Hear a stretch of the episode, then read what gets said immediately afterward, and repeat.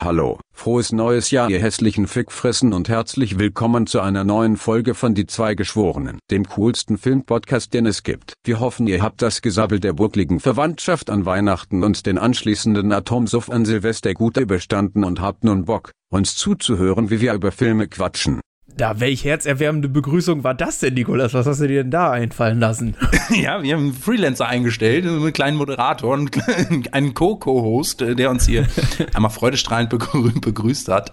ja, wunderbar, sehr schön. Freut mich. Ich hoffe, Weiß euch da draußen, euch da draußen hat es auch ein bisschen, hat's auch ein bisschen Freude bereitet. Ich finde ja, das ja immer so herrlich, wenn, wenn diese Computerstimmen äh, so absurde Sachen von sich geben. Ich könnte mich da totlachen. Ich bin ein, ich bin ein sehr, sehr einfach gestrickter Mann offensichtlich. Mich kann man sehr leicht unterhalten. Ja, doch, ich finde ich finde sowas auch immer super. Es gibt so ganze Zusammenstellungen auf YouTube von solchen Sachen, wo dann ähm, von solchen Computerstimmen teilweise ganze Reddit-Feeds vorgelesen werden oder so mit so richtig bescheuerten Fragen, so euer bescheuertes Erlebnis auf der Arbeit oder irgendwie sowas. Das ist ja. zum Schießen, weil die Leute dann natürlich auch mit urkomischen Geschichten um die Ecke kommen. Fantastisch. Fantastisch, Wahnsinn. Ähm, ja, was haben wir denn hier heute vor, Klaas? Sag doch mal. Ja, wir wollen mal wieder über Neuerscheinungen reden und ehrlich gesagt freue ich mich wie Bolle auf diese Folge. Es gibt noch eine Folge, die wir in der Pipeline haben, die wir euch aber nicht präsentieren konnten, weil sie irgendwie schneller an Aktualität verloren hat, als wir mit der Postproduktion hinterhergekommen sind. Äh, das heißt, sie wird wahrscheinlich auf ewig in, in weggeschlossenen Koffern ähm, überdauern müssen. Und ja. deswegen jetzt neuer, neues Jahr, neuer, neuer Start. Und ich habe übrigens gerade mal äh, geschaut, Nikolas, ähm, wann wir jetzt? eigentlich unsere erste, äh, unsere erste Folge ah, aufgenommen ja, haben. Ist das, das ist doch jetzt äh, ungefähr äh, einjähriger Geburtstag, oder wie kommt das jetzt hin? Ja, ein Jahr und fünf Tage. Heute ist Aha. der, also zum Zeitpunkt dieser Aufnahme 7.1. und aufgenommen und äh, oder veröffentlicht haben wir unsere erste Folge am 2.1.2022. Also. Oh, Wahnsinn. Ein Jahr machen wir das hier schon. Ja. ja. Glückwunsch zum Geburtstag unseres ja, kleinen, häss hässlichen, etwas unfähigen Kindes. Nein, es ist was ganz Besonderes, dieses Kind. Eine besondere Schneeflocke. Ja. Ja, also habe ich irgendwann mal, hat irgendwann mal gesagt, ja, heutzutage sind ja alle Kinder hochbegabt, nur manchen gelingt es, das sehr gut zu verstecken. Unserem besonders. Unser hat da auf jeden Fall eine super Kraft drin. Heute wollen wir mal unsere Messer rausholen. Hast du dein, dein Messer schon rausgeholt? Das klingt irgendwie ein bisschen. Na, warte, warte. Warte, jetzt, er steht auf. Er, er, er, er schleicht von dannen. tippelt wieder ins Bild und hat jetzt tatsächlich hat der Psycho jetzt ein Messer dabei, oder was? Warte, ja. da kann ich mithalten. Äh, er kramt in seine Schubladen und hat auch so ein. Richtig cool wäre es so jetzt eigentlich gewesen. Also, also ihr seht das ja, da, ihr da draußen seht das ja nicht, aber wir halten beide gerade so aufklappbare Einhandmesser in die Kamera, die man so für Schnitzereien oder keine Ahnung, wenn man mal irgendwie ein Paket aufmachen will oder sowas eigentlich ganz praktisch benutzen kann. Warte, ich mache mal ähm, eben ein Foto für Social Media. Mach das und derweil hole ich eine lustige Anekdote aus der Filmwelt raus. Wir sind ja immer noch ein Film- und kein Messer-Podcast. Ich habe gerade erst wieder bei YouTube Shorts ist mir gerade erst wieder ein Filmausschnitt aus dem legendären Film Crocodile Dundee 2 angezeigt worden. Ey, ohne Witz, wo, denselben Ausschnitt habe ich, auch, hab ich auch bekommen. Genau, wo, wo nämlich er und sein Love Interest, ich weiß nicht mehr, wie sie heißt, äh, aber Mick Dundee, und, äh, und seine Freundin spazieren durch New York. Er ist ja eigentlich so ein Outback-Aussie, also aus Australien, der sich eben mit Krokodilen und dem Wildlife in Australien normalerweise beschäftigt. Und dann werden sie halt überfallen von so einem Junk, der da um die Ecke kommt und den beiden so ein kleines Springmesser unter die Nase hält und sagt, dass er jetzt sein Portemonnaie, sein Portemonnaie rausgeben soll. Und er dann nur, wieso? Seine Freundin, äh, Mick, sehen Sie das nicht? Er hat ein Messer. Und dann, ja, das, das ist doch kein Messer. Und holt seine riesige Buschmachete aus seiner Schwertscheide aus so hinter dem Rücken hervor und sagt, das ist ein Messer. Ja, legendär. Großartige, legendäre Filmszene. Paul Hogan in äh, Crocodile Dundee. Herrlich, ähm, ja. Habe ich auch angezeigt bekommen, den Bums. Da ist unser Algorithmus in der Hinsicht äh, eher ähnlich auf, auf Filmszenen gepolt, scheinbar. Genau, aber ähm, die, als du gesagt hast, wir wetzen jetzt die Messer, meintest du ja eigentlich was anderes, nämlich den gerade erst äh, auf Netflix, glaube ich, erschienenen Film Knives Out, beziehungsweise Glass Onion, A Knives Out Mystery. Also ein, eine Art Fortsetzung, ich würde aber eher sagen, im besten Fall ein Spin-off zum ursprünglichen Knives Out-Film.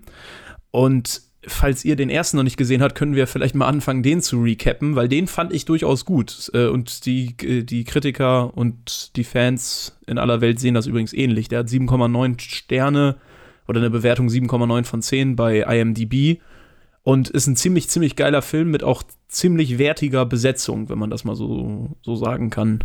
Hast ja, absolut. Den? Ich, habe den damals den ersten ja auch gesehen, ne? Ich habe den im Kino geschaut. Das äh, war auch, ich weiß gerade nicht mehr, ich, wenn ich das falsch in Erinnerung habe, das war so einer der letzten fünf, sechs Filme, die ich vor Corona im Kino geguckt habe, weil der Ende 2019 erschienen ist.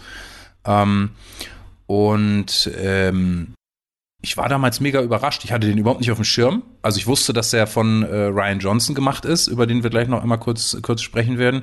Und an sich hatte ich schon Bock, so vom Trailer her, weil ich solche Filme, so Whodunit-Filme, à la Agatha Christie, so finde ich immer cool. Und das hatte so einen, so einen coolen Vibe. Und Daniel Craig als, als Qualitätssiegel obendrauf, habe ich mich schon drauf gefreut und war dann echt vom Hocker gehauen, weil das echt ein geiler Film war. Ähm, und der auch äh, richtig gut performt hat. Auch der ist richtig eingeschlagen, war sehr erfolgreich. Der hat auch, ich habe das vorhin nochmal nachrecherchiert, der hatte ein Budget von, von läppischen, für Hollywood-Verhältnisse läppischen 40 Millionen US-Dollar. Und der hat wirklich weit über, ich glaube, 300, 400 Millionen oder so eingespielt allein in den ersten zwei, drei Monaten im Kino. Und dann äh, äh, sind natürlich da äh, in der Traumfabrik in den USA einige Hosen feucht geworden. Und äh, entsprechend wurden sofort äh, Verträge gemacht für eine beziehungsweise sogar tatsächlich für zwei Fortsetzungen. Also ähm, und nach jetzigen Berichten, wie so äh, auf Netflix der neue Film angekommen ist und so, scheint es auch so zu sein, dass äh, Ryan Johnson schon an Teil drei arbeitet ähm, weil das damals so ein, Film, so ein Vertrag mit Netflix über zwei Fortsetzungen gewesen ist. Ja, und ja, ich fand und den damals mal, echt cool, den Film. Ja, ich, ich fand ihn auch gut. Vielleicht noch mal ganz kurz. Du hast ja gesagt, garniert mit Daniel Craig als äh, Detektiv Benoit Blanc in der, in der Hauptrolle. Über die Figurengeflecht können wir noch weiter, können wir gleich noch weiter reden, aber auch andere Schauspieler, die durchaus was auf der Naht haben. Chris Evans zum Beispiel spielt äh, einen, ja, einen etwas despicable, unlikable Charakter in dem Film. Ähm, Michael Shannon spielt mit, äh, da, da, sind durch, da sind durchaus Leute von Rang und Namen in dem ersten Christopher Film. Christopher Plummer ist mit dabei als äh, dann auch relativ früh im Film äh, ermordeter Familienpatriarch quasi. Äh, genau, also es geht um eine, vielleicht kann man das kurz sagen, es geht um eine Familiengeschichte und um einen Mord an dem eben Patriarchen und der ist stinkreich. Es geht also auch um die Frage, wer bekommt das Erbe. Es haben dann also auch verschiedene Leute ein Motiv und vor allem ist der, ist der Kniff in dem Film so ein bisschen, dass der hochdotierte Detektiv Benoit Blanc, gespielt von Daniel Craig im ersten Film, eben angeheuert wird, aber man weiß nicht von wem, also wer ihn angeheuert hat. Und ja. er selber weiß es auch nicht und soll dann eben diesen, diesen Mord klären. Und das finde ich ist eine, ist, ein, ist ein fantastischer Film. Das Whodunit-Motiv ist mit etlichen Twists versehen und man denkt die ganze Zeit, jetzt weiß ich aber, wer es getan hat und dann weiß man es eben wieder doch nicht. Und das ist ein echt einfach ein, ein toller, ein toller Krimi-Film, auch der auch zum Miträtseln andenkt. Man ist die ganze Zeit dabei und äh, und, und, und, fragt sich, wer es denn nun gewesen sein könnte. Der zieht einen richtig in seinen Bann. Ich fand den ersten super. Und ja. Vielleicht noch so zum Hintergrund einmal, weil viele tatsächlich, da kursieren äh, sehr viel, da kursiert sehr viel Halbwissen drüber, über den Hintergrund dieses Films. Viele Leute denken, das sei eine Buchverfilmung, was, äh, was ich einfach als Kompliment für den Film deute, wenn man sich denkt, das muss ja auf irgendeinem Roman äh, basieren. Ähm, manche, die da gar nicht so tief drinstecken, denken sogar, das wäre irgendwie eine Agatha Christie-Verfilmung. Also für die, die das nicht wissen, Agatha Christie ist so eine der bekanntesten Filmschauspieler, äh, ähm, Schriftstellerin und die hat vor allem extrem viele so Whodunit-Krimi-Geschichten geschrieben rund um den Ermittler Hercule Poirot, unter anderem ja auch verfilmt äh, Mord im Orient Express und Tod auf dem Nil, die wir hier auch schon besprochen haben. Ähm, das ist allerdings alles nicht der Fall. Also Knives Out und auch die Figur Benoit Blanc ist äh, rein fiktional aus dem, äh, aus dem Gehirne von Ryan Johnson äh, dem, dem Autorenfilmer, sag ich mal, der sich das ausgedacht hat. Also es hat keine Buchvorlage. Es ist natürlich, hat er auch in Interviews mehrfach betont, angelehnt tatsächlich an Agatha Christie und Benoit Blanc ist quasi so eine ähnliche Version von wie Hercule Poirot von den Eigenschaften her und er hat sich daran orientiert. Und er hat auch wohl auch schon mal so 2010, also vor einigen Jahren in, in, Interviews schon gesagt, dass er schon immer mal so einen Film machen wollte und auch schon immer, schon quasi so zehn Jahre lang sich das überlegt hat, wie man das machen könnte, wie er das äh, aufbauen will äh, bevor er dann irgendwann die Möglichkeit hatte, das zu machen. Ähm, und das ist, äh, finde ich, allein schon ein Kompliment, dass viele Leute denken, dass das ein, äh, eine Buchvorlage haben muss. Das ist eigentlich eine gute Überleitung zum, zum jetzigen Nachfolger von, von dem ersten Knives Out, weil in der Tat ich habe ihn, ich habe jetzt den zweiten gesehen, also Glass Onion, A Knives Out Mystery, und dann habe ich direkt danach nochmal den ersten Film geschaut. Und im ersten Film ist mir dann aufgefallen, tatsächlich, es wirkt alles so ein bisschen so wie so eine Hommage an, an Agatha Christie, an Hercule Poirot, aber eben ohne sich eins zu eins derselben Motive zu bedienen, also ohne eins zu eins zu billig zu klauen, also der erste Film, mhm. ähm, und äh, auch ohne das zu sehr auf die Schippe zu nehmen. Und jetzt nehme ich mal die Über, nehme ich das mal als Überleitung zum zweiten Film, weil ich finde, der zweite Film wirkt nämlich genau so. Also der zweite, in, im zweiten Film wirkt Benoit Blanc irgendwie wie eine ja, von Netflix fast schon obligatorisch bunt aufpolierte, überzeichnete, nicht mehr Hommage, sondern fast schon Parodie von Hercule Poirot. Und äh, ich weiß nicht, mir hat, das, mir, mir hat dieser zweite Film irgendwie gar nicht gefallen, auch weil der Hauptcharakter auf einmal so sehr ja, so sehr sein muss wie die erfolgreichen Agatha Christie-Verfilmungen und und auch der ganze Film irgendwie gar nicht mehr originär ist. Also mhm. ich, ich weiß nicht, ich fand den, ich fand den, den jetzigen Glass Onion nicht so gut. Vielleicht nehmen wir das als Überleitung. Oder hast du noch was zum, zum ersten Film zu sagen? Äh, nicht wirklich, hauptsächlich, wenn dann eher so zur Hintergrundgeschichte, dass halt äh, die erste, der erste Teil wurde von Lionsgate produziert und war ein ganz normaler Kinofilm und jetzt fragt man sich ja, warum ist der zweite Teil jetzt bei Netflix? Weil nämlich Ryan Johnson dann direkt Folgeverträge gemacht hatte mit Lionsgate, aber das war irgendwie nur so ein halbgarer Vertrag und dann hat äh, das, da haben mich gerade eben auch die Zahlen so ein bisschen, ein bisschen erschüttert und auch so ein bisschen neidisch gemacht, bin ich auch ganz ehrlich. Ähm, und zwar äh, hat Ryan Johnson dann äh, irgendwie vertraglich die Möglichkeit gehabt, den Film doch anderen Studios anzubieten und weil er im Zuge der Corona-Pandemie, die dann ja begonnen hat, ähm, irgendwie äh, Streamingdienste so einen Ultraschub bekommen haben, weil die Kinos natürlich dicht hatten äh, hat Ryan Johnson das dann quasi an den Höchstbietenden verhökert äh, äh auf dem äh, Filmmarkt. Und zwar für 469 Millionen US-Dollar hat Netflix sich die Rechte an äh, an Teil 2 und 3 quasi gesichert, was zu dem Zeitpunkt mit einer der krassesten Filmdeals ever war, was auch so ein bisschen unterm Radar geflogen ist zu der Zeit, weil die Nachrichten auch in der Filmwelt halt voll waren mit anderen Sachen in der Corona-Pandemie. Ähm, und zu dem, ne? Passt zu dem, was ich gerade eben gesagt habe, weil es mich einfach nur nervt, dass Netflix solche Deals macht und dann gute Filmideen. Ich bin mir ziemlich sicher, dass das, was Ryan Johnson als Grundidee hatte für den zweiten Film, vielleicht auch gar nicht mal so schlecht gewesen ist. Aber es macht mich einfach so sauer, dass Netflix dann irgendwie das alles so wegindustrialisieren muss. Also ich, ich konnte ja, diesen zweiten Film jetzt wieder ansehen, dass es eine Netflix-Produktion ist irgendwie, so wie diese ja. Filmproduktionen von Netflix in letzter Zeit halt häufig aussehen. Und das nervt ja. mich. Ja, verstehe ich. Also, also vom, vom Look and Feel her bin ich da komplett bei dir. Allerdings kann man das zumindest nach dem, was man so nachlesen kann, nicht wirklich auf Netflix Schultern laden, sondern eher, dass Ryan Johnson halt, wenn man ihm komplett kreativ freie Hand lässt, dann ist er halt erinnert mich da so ein bisschen an Leute wie äh, wie James Gunn oder wie äh, ähm, na jetzt komme ich gerade nicht äh, was was was war denn das neulich hier den, äh, äh, jetzt hatte ich gerade einen Hänger, den Tor, Torregisseur, Taika Waititi, genau. Ja, ja. So solche Leute, so wenn du denen sagst, hier hast du 100 Millionen, mach mal einen Film und lässt ihm kreativ freie Hand, dann kommt da so der komplette, der, als wenn er irgendwie auf Heroin das alles produziert hätte, so von den, weiß von den Farben her, von dieser Knalligkeit her. Da stimme ich dir zu bei dem zweiten Teil. Ähm, Allerdings war es tatsächlich so, dass er komplett kreative Freiheit gehabt hat. Also Netflix hat gesagt, ey, wir kaufen, wir machen diesen Deal, wir geben richtig, wir nehmen richtig Geld in die Hand. Das machen die ja häufig. Die haben ja auch schon, was weiß ich, dann haben sie äh, Martin Scorsese äh, gerettet und ihm äh, richtig viel Geld gegeben für sein, äh, für sein The Irishman und sowas. Äh, gibt es viele Beispiele, wo Netflix echt viel Geld in die Hand nimmt, um für bestimmte Filme sich die Rechte zu holen, wo man sich auch so fragt, so aus der Ferne, so, ob sich das wirklich mittelfristig rentiert, aber das ist ein anderes Thema. Ähm, aber er, Ryan Johnson durfte dann quasi den Film drehen, den er drehen wollte. Ähm, und hat, und das war die Zahl, die mich so ein bisschen auch äh, umgehauen hat, sowohl äh, für diese beiden Filme quasi so ein Doppeldeal äh, Ryan Johnson, der Regisseur und Drehbuchautor, und der Produzent, äh, Bergmann heißt er mit Nachnamen, Ram Bergmann, muss man jetzt nicht kennen, ist auch egal, und Daniel Craig haben jeweils äh, Gagen in diesem Deal bekommen von über 100 Millionen US-Dollar. Also jeder. Das, das, das crazy. Und da fragt man, und das Ganze ja für, für einen Streamingdienst, ich frage mich da wirklich, also auch so mit meinem betriebswirtschaftlichen Hintergrund, den ich habe, ich frage mich wirklich, ob das sich wirklich rentiert, weil weil, verstehst du, was ich meine? Dieser, dieser einzelne Film sorgt ja nicht für zusätzliche Einnahmen. Natürlich hoffen sie dann, dass Leute ihr Abo behalten oder extra ein Abo abschließen, um den Film zu gucken. Aber irgendwie frage ich mich so, boah, wenn der nicht mal, der läuft, der, äh, da kommen wir nämlich jetzt auch zu, der Film lief auch im Kino, allerdings nur für eine Woche. Das machen die ja immer, damit er auch theoretisch Preise gewinnen kann, Kinofilmpreise. Dafür muss er einmal im Kino gelaufen sein. Das macht Netflix häufig, dass Netflix Eigenproduktionen für eine Woche im Kino laufen lässt. Und auch hier in Deutschland, Ende November lief er für eine Woche im Kino und dann nicht mehr.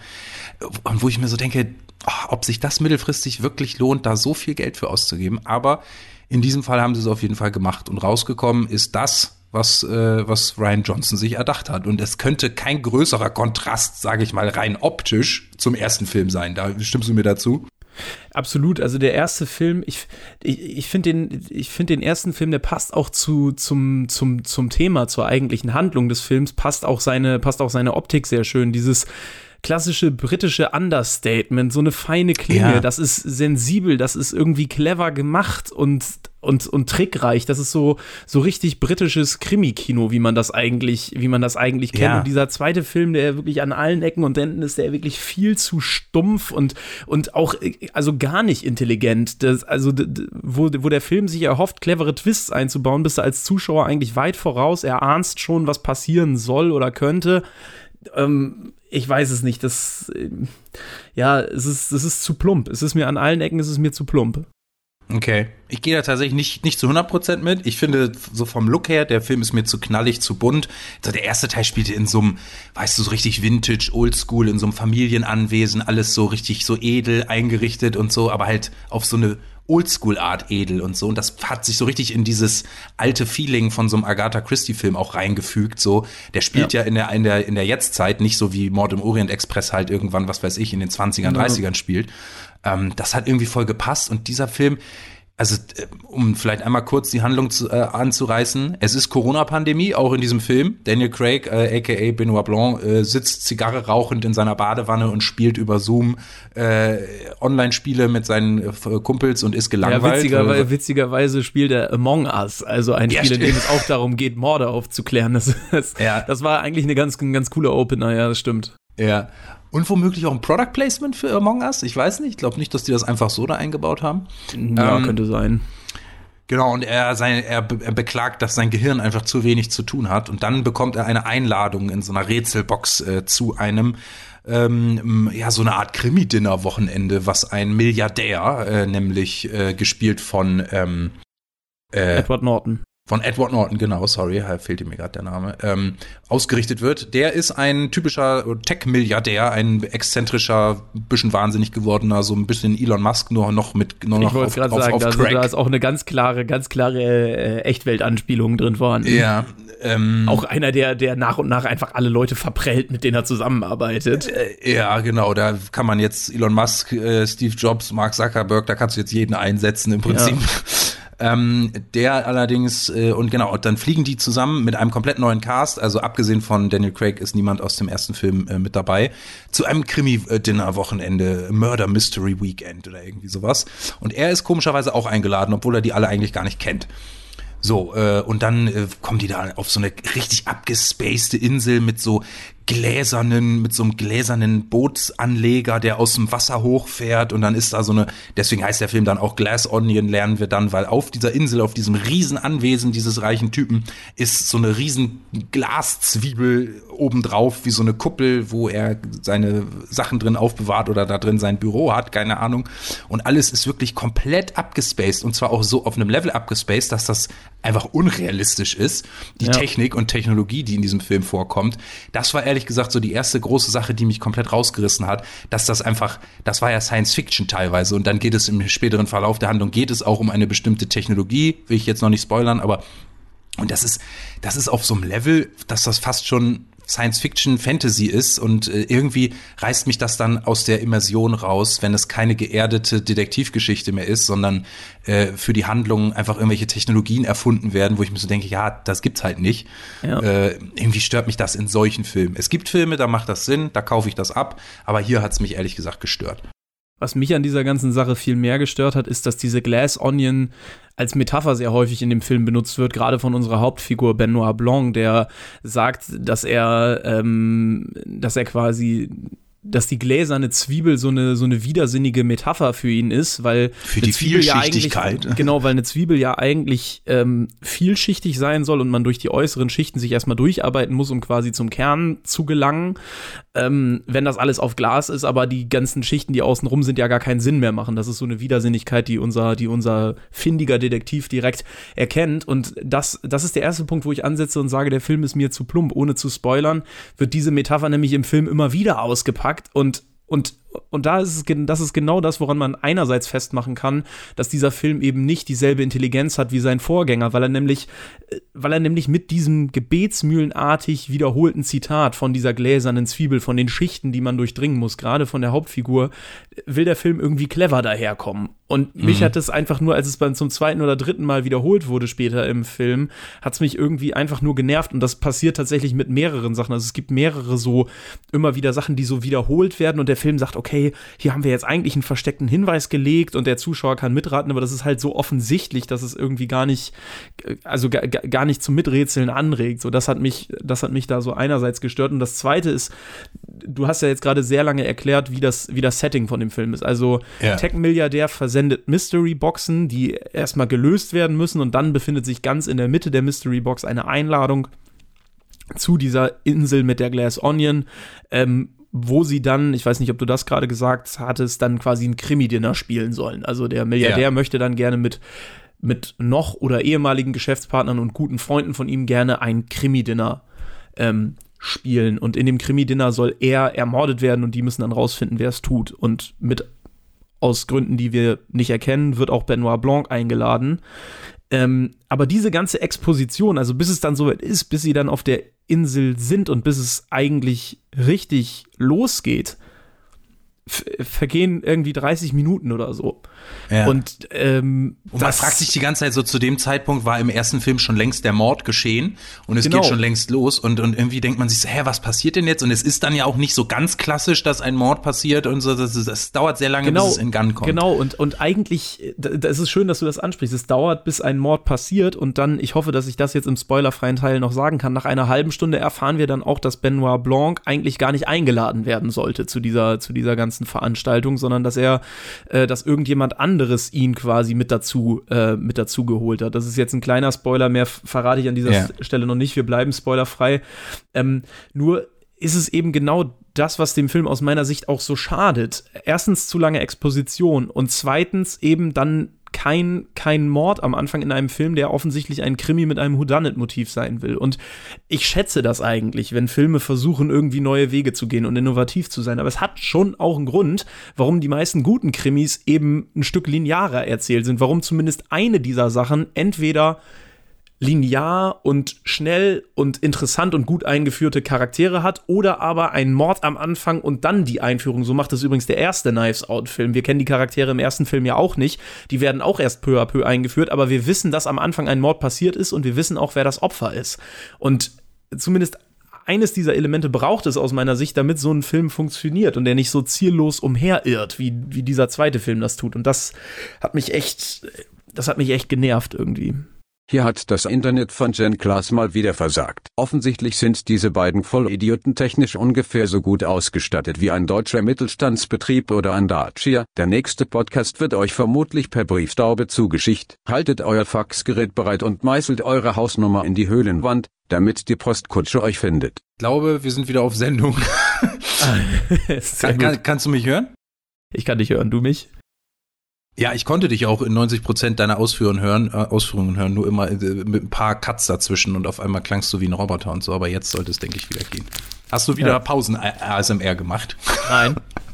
nein, nein, nein, nein. aber, aber ich, aber ich habe eigentlich, ich ich habe 90 Prozent von dem, was du gesagt hast, habe ich, hab ich äh, ähm, ähm vernommen und stimme da auch eigentlich weitestgehend zu. Allerdings würde ich jetzt, bevor wir dann so ein bisschen über ein paar Spoiler-Sachen reden, für die, die den Film schon gesehen haben, würde ich vorher gerne noch mal einmal zu einem Gesamtfazit kommen und vor allem erstmal das genaue Gegenteil, äh, bisschen, bisschen die Gegenposition einnehmen. Denn Meine Meinung ist, ich stimme dir bei allem zu, bei allen Kritikpunkten, allerdings primär bezogen auf die erste Hälfte des Films, denn es kommt irgendwann ein Punkt, ein Twist und ab dem, ab diesem Twist, so die zweite oder die letzte Stunde des Films oder zweite Hälfte, wie auch immer, ähm, muss ich sagen, hat der Film einiges wettgemacht für mich. Er ist insgesamt, finde ich, den ersten immer noch besser und ich, das hier ist, es ist schon so die erste Stunde. Ich habe den äh, mit meiner Freundin zusammen geguckt und wir haben uns wirklich dann immer angeguckt und gesagt, irgendwie ist dieser Film echt komisch. Was soll das? Was soll jetzt das hier? Was ist das für ein Quatsch? Äh, so ungefähr äh, verbringt man die erste Stunde des Films. Aber in der zweiten Hälfte des Films fand ich ihn wirklich stärker und äh, teilweise sogar echt gut, weil man dann, ich hatte dann auch so ein bisschen das Setting, mich mit dem Setting abgefunden, habe mich damit abgefunden, okay, okay, hier gibt es jetzt irgendwelche Technologien, die's, die eigentlich Fantasie sind und die es einfach noch nicht gibt. Ich habe mich mit dem Look abgefunden, mit der, mit dem komplett anderen Look and Feel dieses Films im Vergleich zum Vorgänger. Und als diese Ab sich abfinden, so, als das so ein bisschen einsetzte und dann dieser Twist auch noch kam, äh, und dann entsprechend man noch ganz andere Perspektiven auf die Handlung gesehen hat und der Film eine etwas andere Richtung einschlägt, da muss ich sagen, da hat der Film mich echt gekriegt. Also die, ich fand ihn am Ende äh, zum Ende hin wesentlich weniger scheiße. Wenn ich ihn nach einer Stunde ausgemacht hätte, hätte ich den, hätte ich den, hätte ich den komplett, hätte ich gesagt, mal, guck den nicht, das ist der größte Schrott. Aber insgesamt am Ende muss ich wirklich sagen, ich weiß nicht, ob ich bei einer Empfehlung wirklich lande, aber man ist, ich war am Ende dann doch schon äh, ausreichend unterhalten und fand ihn äh, gerade zum Ende heraus oder so in der zweiten Hälfte vor allem, äh, fand ich ihn dann doch relativ intelligent und clever, muss ich sagen. Ja, aber da können wir jetzt also im Detail man, das kann man, das kann man, das, das kann man, das kann man schon so sehen. Ich mir reicht das halt nicht. Also ich, ich, ich, ich finde, das darf nicht der Maßstab sein, nachdem man Filme bewertet. Ich gebe dir recht, das ist, also am Ende hat der Film ein paar Momente und nachdem wir gleich die Spoilerwarnung ausgesprochen haben, möchte ich auch an der einen oder anderen Stelle noch eine Lanze für den Film brechen. Also ich will ihn jetzt auch nicht komplett zerreißen. Ich sag nur, wenn der Maßstab ist, naja, wenn ihr bei einem zweistündigen Film die wirklich sehr durchschnittliche oder unterdurchschnittliche erste Stunde erstmal geschafft habt, dann habt ihr Spaß. Äh, das kann ja nicht ein Maßstab sein, einen Film gut zu finden. So, deswegen, nee, ja. also, ne, ein Film muss halt von vorne bis hinten gut sein, um gut zu sein. Und deswegen, ich weiß nicht, also ich würde ihn nicht unbedingt weiterempfehlen. Da gibt es sicherlich andere Filme mit einem Houdanet-Motiv, die unterhaltsamer sind und die auch von vorne bis hinten irgendwo schlüssig sind und funktionieren. Das ist so meine, ja, meine, aber, aber es, ist ein gutes, also es ist ein gutes Auge und eine gute Beobachtung. Du hast schon recht, er, ist, er wird in der zweiten Hälfte stärker. Ja, muss ich, muss ich mir eingestehen. Ja. Ja, du bist, du bist tendenziell, glaube ich, schon eher, eher, eher äh, die, die Fraktion zerreißen und ich bin immer die bisschen mehr die wohlwollende Fraktion des, äh, des äh, Dinge gerne gut finden wollen. Ähm, ja, aber ich aber muss ich auch sagen, ich, mir fällt es dann auch schwer, also ich bin leider auch ein, also ich bin nicht nachtragend, aber ich bin immer, bin auch, du kennst mich ja, ich bin ein sehr impulsiver Mensch und wenn dann ein Film sich bei mir eine Stunde lang in die Scheiße geritten hat, dann hat er es auch schwer, da mit einer guten zweiten Hälfte wieder rauszukommen. Ich kann dann diesen, diesen ersten Eindruck auch nicht so leicht abschütteln irgendwie. Das ist so ein bisschen mein Problem. Aber was man zumindest hat, wenn man den geguckt hat, ist ein Thema. Also es ist kein Film, der einfach belanglos ist. Es gibt, ich finde, es gibt auch so Filme, die sind nicht scheiße, die sind in Ordnung, die sind so, was weiß ich, eine 7 von 10, so in der persönlichen Wahrnehmung, aber da hast du danach einfach keinen großartigen Gesprächsbedarf. Und dieser Film, gerade weil er so, so verschiedene Pole hat, weil er Dinge hat, die komplett scheiße sind und dann wieder Aspekte, die ich mega geil fand, finde ich, hat man danach auf jeden Fall was zu reden. Also, wenn ihr irgendwie ein Gesprächsthema für einen Abend braucht, dann kann man sich den schon angucken, finde ich. Ich möchte jetzt eine Spoilerwarnung aussprechen und direkt danach dir eine Frage stellen, wenn es genehm ist, weil ich glaube, mit unseren spoilerfreien Fazit sind wir durch. Ja, wir sind durch. Also äh, ab jetzt für, nur noch für die, die den. Meine Internetverbindung ist wieder instabil. Und schon wieder streikt die Internetverbindung. Diese beiden Schrumpfhirne sollten lieber darüber nachdenken, Langosch auf dem Jahrmarkt zu verkaufen, als irgendwas im Internet zu machen. Ein klarer Fall von Kompetenzüberschreitung. Man ist es peinlich. Ich hoffe, dein Internet ist jetzt, ist jetzt äh, stabiler. Kannst du mich gut hören? Ja, ich, es ist sehr viel stabiler jetzt. Pass auf, ich fange nochmal an. Du wolltest gerade den Spoilermantel lüften und mir eine Frage stellen. Richtig, genau. Also, hiermit seid ihr gewarnt. Ab jetzt wird der Film Glass Onion, A Knives Out Mystery ge gespoilert. Und ich stelle ähm, Nikolas eine Frage, weil er nämlich gerade eben gesagt hat, dass es ab der Hälfte, ungefähr bei der Hälfte des Films, einen Cut gibt, ein, ein Ereignis in dem Film, ab dem äh, das Ganze ein bisschen konkreter wird, ab dem das Ganze Fahrt aufnimmt und ab dem es gut wird. Ist du willst wissen, welchen Punkt ich damit meinte. Ja, weil es, weil es zwei, weil es im Prinzip zwei gibt, die im direkten Zusammenhang miteinander stehen, wo ich aber sagen muss, nur einer davon kommt für mich, wenn man diese Analyse so trifft wie du, wirklich in Frage. Das eine ist der Giftmord an diesem Pumper-Bodybuilder-Typen, gespielt von Dave Bautista. Ja, den meine ich nicht. Genau, du meinst wahrscheinlich der Moment, in dem gelüftet wird, dass die, ähm, dass die ehemalige Businesspartnerin von dem, von, von Miles, diesem Tech-Milliardär, äh, dass die gestorben ist, dass sie tot aufgefunden wurde in ihrem, äh, in ihrem Haus, richtig?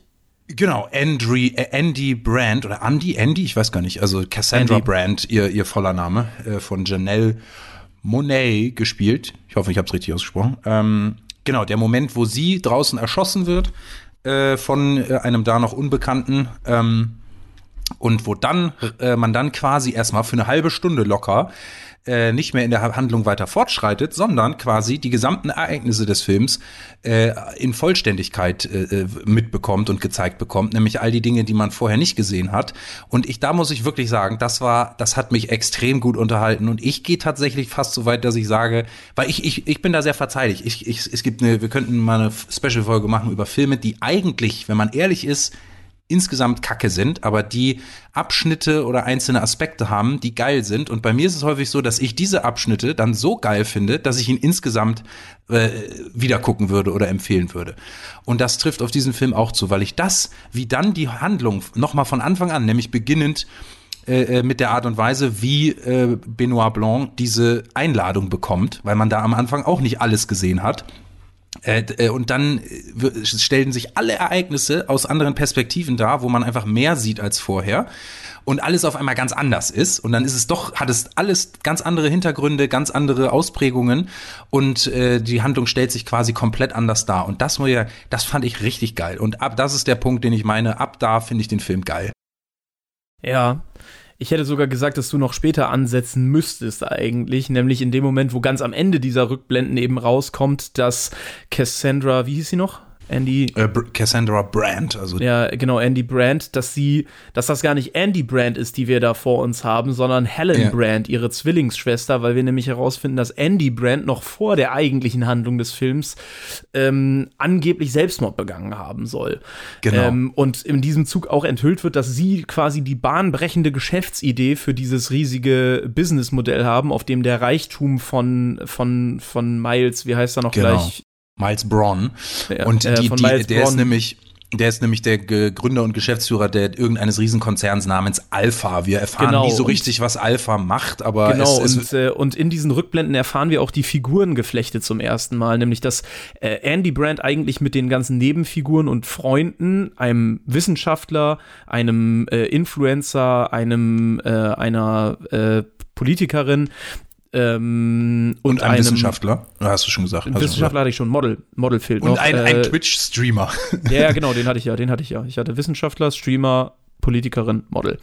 Äh, ja, dass genau. sie mit denen, als sie alle noch sehr unerfolgreich waren, befreundet war und dann äh, Miles Braun quasi diesen Freundeskreis gecrashed hat und ihr vor allen Dingen diese riesige Business-Idee mehr oder weniger geklaut hat. Sie und sie und er machen dann das Business zusammen auf und installieren diese vier anderen in, in hochrangigen Positionen innerhalb dieses riesigen Firmenkosmos, den sie da aufbauen. Also der eine ja. sorgt zum Beispiel durch, für Internet-Einnahmen durch seinen Twitch-Erfolg, der die andere äh, ist dann äh, ist dann irgendwie Markenbotschafterin als Model, dann wieder eine wird mit Geld unterstützt für äh, äh, für ihre Politkampagne und so weiter. Aber ähm, der, der Twist oder der, der eigentliche Punkt, wo es eigentlich erst richtig spannend wird, ist nämlich, als wir erfahren, dass sie eben, dass Andy Brandt eben gestorben ist und angeblich Selbstmord begangen haben soll, weil Miles Bronn sie ausgebotet hat und sie den Prozess verloren hat. Ja. Ähm, und äh, äh und wir dann erfahren, dass, dass sie zu Unrecht quasi aus ihrer eigenen Firma rausgeschmissen worden ist. Das finde ich ist eigentlich ja. der, der, der Knackpunkt für den Film und der eigentliche, der eigentliche Startpunkt auch für den Film, weil nochmal, es ist, es dauert am Anfang viel zu lange, bis Charaktere und Motive eingeführt sind. Und ich sagte ja vorhin schon, dass es, wenn man das machen möchte und das langwierig einführen möchte, dann braucht es ein, eine, ein Verbrechen, um dieses Whodunit-Motiv bei den ganzen Charakteren, die wir peu à peu kennenlernen, eben äh, interessant zu machen. Und das eigentliche Verbrechen ist ja der Mord beziehungsweise der Tod von Andy Brandt und warum sie das getan hat und oder oder warum nicht und wer wer es getan hat. Ja. Aber das, das passiert erst am Ende dieser Rückblenden. Und das, das aber das halt finde ich, ich finde das richtig gut gemacht. Also du, diese, du, man hätte ja nicht den Film beginnen können mit dem Tod von, von Andy Brand und so. Ich finde diese, das ist natürlich so ein bisschen so eine, so eine Schachtel, Schachtelaufbau der, der Story. Aber mich hat das echt abgeholt. Ich fand das cool. Und ich fand es auch mal ein bisschen so erfrischend anders als bei klassischen Whodunit-Geschichten, so tatortmäßig, wo ganz am Anfang der Mord passiert und dann oder irgendjemand ja, ja, eine Leiche das, äh, findet das, ja, oder so. Das, das, ja, das sage ich, das, das sage ich aber mit der Grund, mit der, mit der Grund dafür, dass die erste Stunde wirklich so, so, so zäh ist und äh, langweilig und auch unstimmig ja, in manchen Teilen, ist ja, dass das am Anfang nicht passiert. Mir ist klar, dass wenn man diesen Film mit diesen Ereignissen so erzählen will, dass man dann nicht, zumindest nicht mit diesem Mord beginnen kann. Das verstehe ich. Ähm, aber trotzdem hätte man sich was, äh, irgendwas anderes einfallen lassen müssen, weil es mir auch genau deswegen so vorkam, als wenn diese ganz, ganz lange Rückblendensequenz, die du da erzählt hast, wo alle Ereignisse des Films nochmal aufgezählt werden. Ich, wär, ich bin auch während dieser ganzen Rückblendensequenz, so cool sie auch war, das Gefühl nicht losgeworden, dass der Film das jetzt halt braucht. Also, der, ne, also das war so, okay, ja. äh, jetzt geben wir dem Film ganz schnell Sinn mit einer ganz langen Rückblendensequenz, um alles aufzuklären, was wir bis dahin gemacht haben. So als wäre den Drehbuchautoren mit Writing eingefallen, dass der Film total viele Plotholes hat. Und äh, das Gefühl bin ich bei dieser Rückblendensequenz nicht losgeworden. Das hat mich ein bisschen genervt, ehrlich gesagt. Verstehe ich. Ich, äh, ich, ich sehe das so ein bisschen so. Der Film ist von seinem, von der, von der Grundanlegung dieser Story her äh, ist es liegt es in der Natur des Storyaufbaus, dass er sich eine geile zweite Hälfte erkauft, indem die erste Hälfte zäh ist. Das ist halt, liegt in der Natur der Sache, wenn man halt diesen Mord oder den Punkt, ab dem man überhaupt erst weiß, worum geht's hier eigentlich, wenn man den halt um einen geilen Twist zu haben, sehr weit in die Mitte des Filmes legt, dann ist, dann sorgt das naturgemäß leider dafür, dass die, das bis dahin alles irgendwie so ein bisschen vor sich hin dümpelt und man sich als Zuschauer so fragt, was gucke ich hier eigentlich?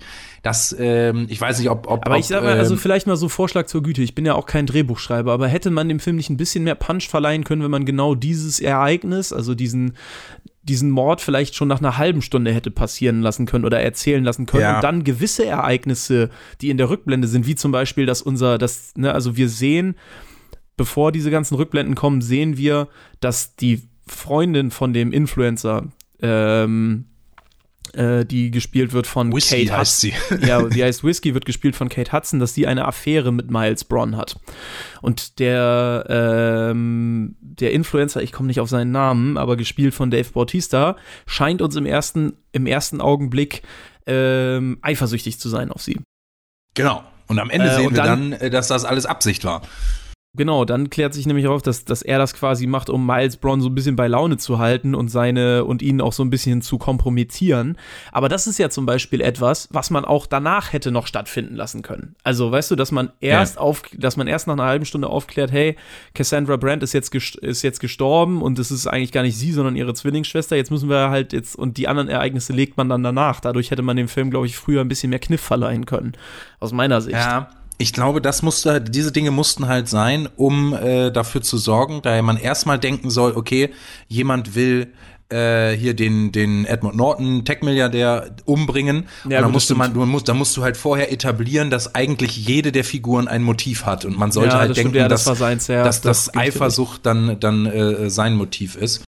Ganz kurz dazu, ähm, ich möchte das, ich möchte diesen, wo wir schon bei dem Charakter sind, das eben nutzen, und, um noch eine Sache zu besprechen, die man nur hinter dem Spoilervorhang besprechen kann, nämlich ähm, den Giftmord an eben diesem, äh, an eben diesem Influencer. Das passiert ja. ja noch vor den, vor dieser langen Rückblendensequenz. Ja. Der, und da muss ich sagen, hat der Film was richtig, richtig Geiles geschafft. Wo ich auch sage, das ist filmisch richtig gut gewesen, wo ich auch echt meinen Spaß dran hatte. Der stirbt, nachdem er einen Drink trinkt, der mutmaßlich vergiftet worden ist. Ja. Und ähm, in der ersten Sequenz sehen wir, dass er sich ein, ein Glas greift, was, ich will mal sagen, was vorher eigentlich Miles Bronn ja. in der Hand hatte, so dass sich der Film die ganze Zeit die Frage stellt, bis zum Ende eigentlich, oh Gott, äh, äh, wollte, gibt es einen Mörder, der nur aus Versehen jetzt diesen Influencer getötet hat und der eigentlich Miles Bronn töten wollte. Und in mehreren, so vor allen Dingen in dieser langen Rückblendensequenz und dann am Ende noch einmal, wir sehen noch zwei Einstellungen, wo der Film filmt, dass Miles sein Glas auf den Tisch stellt und dieser Pumper-Influencer sich das Glas nimmt und daraus trinkt und das uns eben den Eindruck vermittelt, okay, der hat aus Versehen das andere Glas genommen. In der ursprünglichen Szene und ganz am Ende nochmal in der Szene Sie, das wollte ich gerade fragen. Hast, hast du dir die nochmal angeguckt? Ja, ja, genau. Das in, in beiden Szenen sehen wir aber, dass der, dass Miles, und das klärt der Film am Ende auch so auf, ihm das Glas in die Hand gibt und er das so unterbewusst, weil er sich gerade in einem Gespräch befindet, das Glas greift und daraus trinkt. Also Miles ja. hat ihm ganz bewusst das Glas gegeben und da wird klar, okay, Miles ist der Mörder. Miles hat, hat, ja. ihn, hat ihn umgebracht. Und das finde ich so geil, weil das ist in der, in der Psychologie ein sehr, sehr gut erforschtes Phänomen und, und auch schon ganz, ganz lange Gegenstand der Psychologie, dass rückwirkend Erinnerungen verändert werden können. Und das hat der Film bei mir geschafft, weil als ich das erste Mal diese ja. Sequenz gesehen habe, wo, äh, wo der, wo Miles, also in der Rückblende Miles das Glas auf den Tisch stellt, was ja nicht wirklich passiert ist, habe ich gedacht, nee, Moment mal eben, das habe ich doch vor zehn Minuten noch anders gesehen. Und dann kommt das nochmal ja. und ich denke mir, ja, okay, dann muss ich mich wohl geirrt haben, weil du spulst dann ja nicht zurück und guckst es dir an, sondern du denkst dir, ja, okay. Und da hat der Film genau diesen psychologischen Effekt geschaffen, dass bei mir eine Erinnerung verfälscht worden ist. Und das fand ich großartig gemacht. Ja, oder dass du, dass du halt auch aktiv eine Erinnerung verfälschen kannst, indem du jemandem einfach sagst, das ist doch so und so genau, gewesen. Diese, genau diesen psychologischen Effekt meine ich und das hat bei mir halt ja. halt funktioniert und ich schätze bei vielen anderen auch. Also da muss ich sagen, das, das, hat, der, das hat der Film dann doch wieder ähm, äh, ganz, ganz ordentlich gemacht irgendwie. Und ja, ich weiß nicht, das war so einer der Lichtblicke. Es gibt da sicherlich noch mehrere. Was ich am Ende ein bisschen, bisschen bisschen unpassend fand, war, dass Benoit Blanc so lange gebraucht hat, um darauf zu kommen, dass, dass Miles der, dass Miles der, ja. der Mörder ist. Vor allen Dingen, weil am Ende gesagt wird, und da sage ich wieder, der Film ist zu plump. Auch in seinem Finale ist er zu plump, weil Benoit Blanc ja wortwörtlich, wortwörtlich sagt, dass Miles Bronn ein Idiot ist. Zu dumm, um auf diese riesige Geschäftsidee zu kommen. Es ist ganz klar, dass dass ja. Andy Brandt die Idee gehabt haben muss. Und diese ganzen Eingebungen ähm, ähm, kommen ihm erst ganz am Ende und, und er bezichtigt dann den Bösewichten, den Mörder, den Miles Bronn mehrfach als Idioten, als jemand, der nicht clever genug sein kann, sich diesen riesigen Firmenkosmos auszudecken und der eben auch nicht clever genug ist, einen cleveren Mord zu begehen und dass er, dass ihm das viel früher hätte auffallen müssen. Und da stören mich eben zwei Sachen. Erstens, dass wenn der Typ so doof ist, dass dass Benoit Blanc bei allen Hinweisen, die wir auch in dieser langen Rückblendensequenz sehen, so lange gebraucht hat, um den Mord aufzuklären.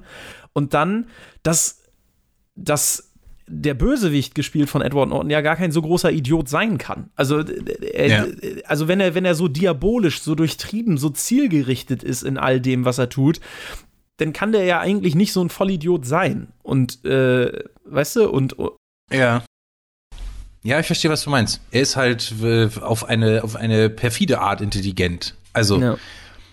Es gibt ein schönes Zitat von Tolkien, der hat mal gesagt, äh, ich, boah, das kriege ich jetzt nicht wortwörtlich zusammen, aber so, das Böse kann nie Neues schaffen, es kann nur Vorhandenes äh, äh irgendwie kompromittieren oder so. Äh, quasi, dass das Böse auch auf eine Art intelligent ist, dass es nicht selber sich irgendwie Dinge erschaffen kann, sondern es kann nur vorhandene Dinge nehmen und auf intelligente Art und Weise sich aneignen oder klauen oder so. Das heißt, er ist offensichtlich ist er sehr intelligent, aber nicht im Sinne, dass er selber irgendwas äh, eine Firma gründet, sondern er ist gut darin, sich eine Firma unter den Nagel zu reißen. Hm. Ja. Ja, wie gesagt, also ich ja, ich bin eigentlich praktisch schon alles losgeworden, was ich sagen wollte. Ich glaube, ich habe sehr, hab sehr ja, wir, wir könnten noch drüber, drüber sprechen. Äh, ganz am Ende, also das Ende, Ende fand ich dann auch wieder ein bisschen drüber, wo dann da das ganze Haus abbrennt und so. Vor allem fand ich das relativ kacke animiert, also wo er da in dem brennenden Wohnzimmer steht. Und dann, äh, äh, ja, das fand ich ein bisschen drüber, das sah nicht so gut aus. Und äh, boah, wir haben auch über ganz viele Sachen nicht geredet, so mit der Mona Lisa und alles so. Es war halt alles, es ist, der Film ist in einem äh, Begriff sehr gut beschrieben, over the top. Also es ist wirklich diese ganzen Technologien, um die es dann geht, auch diese, weil es klingt mein Handy hier. Ähm, es geht dann ja am Ende, ist ja das Hauptthema des Films so ein neuartiger Antrieb, der fossile Energieträger ersetzen kann, irgendwie wie so ein Perpetuum mobile, nicht? klimaneutral und unendlich herstellbar und super toll und so, äh, der aber dann doch wohl Gefahren hat und explodieren kann und so, das alles so abgespaced und abgedreht. Man hätte das alles wirklich wesentlich mehr down to earth inszenieren können und ausdenken können. Du kannst, hättest ja auch dieselbe Geschichte erzählen können, ohne dass das alles so abgespaced sein muss. Der muss ja nicht in so einer Laserbude da wohnen, wo alles unlogisch ist, so, wo dann. Und wo er sich, die, und wo er sich die Mona Lisa hingehängt hat. Ja, das war wieder so, das fand ich für einen Moment so witzig, weil das so, weil das so natürlich auch so die, ein bisschen satirisch sein soll, so die Käuflichkeit äh, eines Staates vielleicht, äh, wenn er mhm. in Geldnot ist und dann kommt so und dann sagt er so, ja, es war, es war Lockdown, Frankreich brauchte Geld und, und ich mhm. wollte gern die Mona Lisa haben bei mir zu Hause. Hause.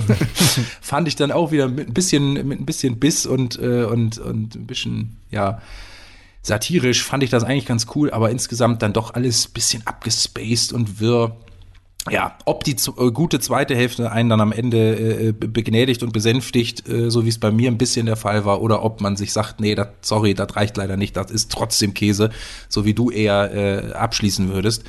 Das muss man, müsst ihr äh, da draußen dann am Ende selber entscheiden. Aber ihr könnt ja gerne mal, hier im Podcast geht das natürlich nicht, aber ihr dürft uns gerne auf Social Media besuchen und unter unseren Post zu dieser Folge gerne mal schreiben, was ihr von den Film haltet. Oder uns auch so einfach mal irgendwie bei Instagram wissen lassen, was ihr von dem Film haltet. Vielleicht mache ich eine Story, wo ihr äh, quasi bewerten könnt, wie ihr den Film fandet. Ja. Das würde mich mal interessieren, weil ich habe gerade eben noch mal nachgeguckt. So schlecht ist er zumindest jetzt nicht aufgestellt. Er hat eine 7,2 äh, IMDb-Bewertung. Ja, du sagtest vorhin, der erste Teil hat irgendwie 7,4, 5, 6? 7,9. Ah, okay. Ja, gut. Schon ein Tick besser. Das ist schon sehr ordentlich äh, bei IMDb. Das ist also, es ja. kratzt ja am Achterbereich und alles, was eine 8 bei IMDb vorne hat, ist ja ist eigentlich fast schon, top, schon in den Top also, 100. Also. Ja. Und äh, der ist natürlich drei Jahre alt, der erste Teil. Das heißt, je älter äh, oder je mehr Bewertungen da drin sind, desto aussagekräftiger. Ich könnte mir vorstellen, dass der zweite Teil noch nach unten rutscht äh, in den nächsten Monaten, wenn mehr Leute den bewerten und geguckt haben. Ja. Ähm, da darf man nicht zu früh das äh, letzte Wort äh, sprechen. Okay. Ich schau mal eben, wie viele Minuten wir überhaupt hier auf der Uhr haben. 48? 47 und wir schneiden noch so zwei, drei weg. Also alles gut. Ja. Äh, ja, ich habe dann eigentlich auch, bin ich eigentlich auch alles losgeworden, was du loswerden wolltest. Es sei noch die Info gesagt, äh, dass ein dritter Film kommen wird. Äh, Ryan Johnson arbeitet ab äh, Frühjahr 2023 am dritten Teil. Der wird dann aber voraussichtlich erst nächstes oder vielleicht sogar übernächstes Jahr erst äh, wahrscheinlich wieder kurz im Kino und dann auf Netflix erscheinen und auch wieder mit Daniel Craig in der Hauptrolle sein. Und er, Ryan Johnson hat auch gesagt, dass das, dass er sich sehr, sehr stark an Agatha Christie orientiert und quasi auch so eine Anthologie-Reihe haben möchte. Also wo immer was ganz Neues erzählt wird, komplett neuer Cast, nur diese eine Gemeinsamkeit, nämlich der Ermittler. Ähm, und mhm. äh, er und Daniel Craig haben beide in einem Interview gesagt, dass sie, solange sie und die äh, Zuschauer Spaß an äh, solchen Whodunit-Filmen haben, hätten sie Bock, das weiterzumachen. Also darf man mal, für die, die den Film und den Vorgänger gut fanden, äh, ja, also wie gesagt, ich würde, also ich habe nichts dagegen, dass Ryan Johnson und Daniel Craig das machen. Sie haben ja gezeigt, dass sie es können. Ähm, sowohl jetzt in dieser ja, zweiten Hälfte des Films, aber vor allen Dingen auch in dem ersten Film. Ich würde mir einfach wünschen, dass sie vielleicht wieder zurückkehren zu einer etwas geradlinigeren Erzählweise und vor allen Dingen, dass den, einen deiner Hauptkritikpunkte mal aufgegriffen, dass es alles nicht so überzeichnet ist, sondern dass es ja, alles, alles etwas, etwas geerdeter ist und man sich mehr auf die Detektivgeschichte und aufs Rätseln und aufs Verbrechen äh, konzentriert, als auf, ja, ich weiß nicht, Glamour und, äh, und, und Randaspekte in Superlativen. Ja, absolut, das unterschreibe ich komplett. Okay, dann freuen wir uns sehr, dass ihr uns zugehört habt bei dieser neuen Folge und yes. äh, der ersten Folge in diesem neuen Jahr. Und wir hoffen, dass ihr noch viele nächste, weitere Male. Die nächste Folge kommt dann auch schon, sobald der dritte Knives Out Film draußen ist. Genau. genau, nein. Äh, ja, ihr werdet sehen, wann die nächste Folge kommt. Wir legen uns da aktuell nicht fest, ob unseres, äh, unseres äh, Release-Rhythmus. Mal gucken, äh, was unser Filmschauverhalten und unsere Lust auf, auf ähm, Podcasts so hergibt. Aber ihr werdet auf jeden Fall noch von uns hören. Das auf alle Fälle. Bis dahin, checkt unsere Kanäle, folgt uns, bewertet uns, macht's gut. Tschüssi. Das war's, ihr Flachzangen. Wir wollen uns nicht länger aufhalten. Bis bald, Rian und Schüsseldorf. Wir hören uns in der nächsten Folge wieder.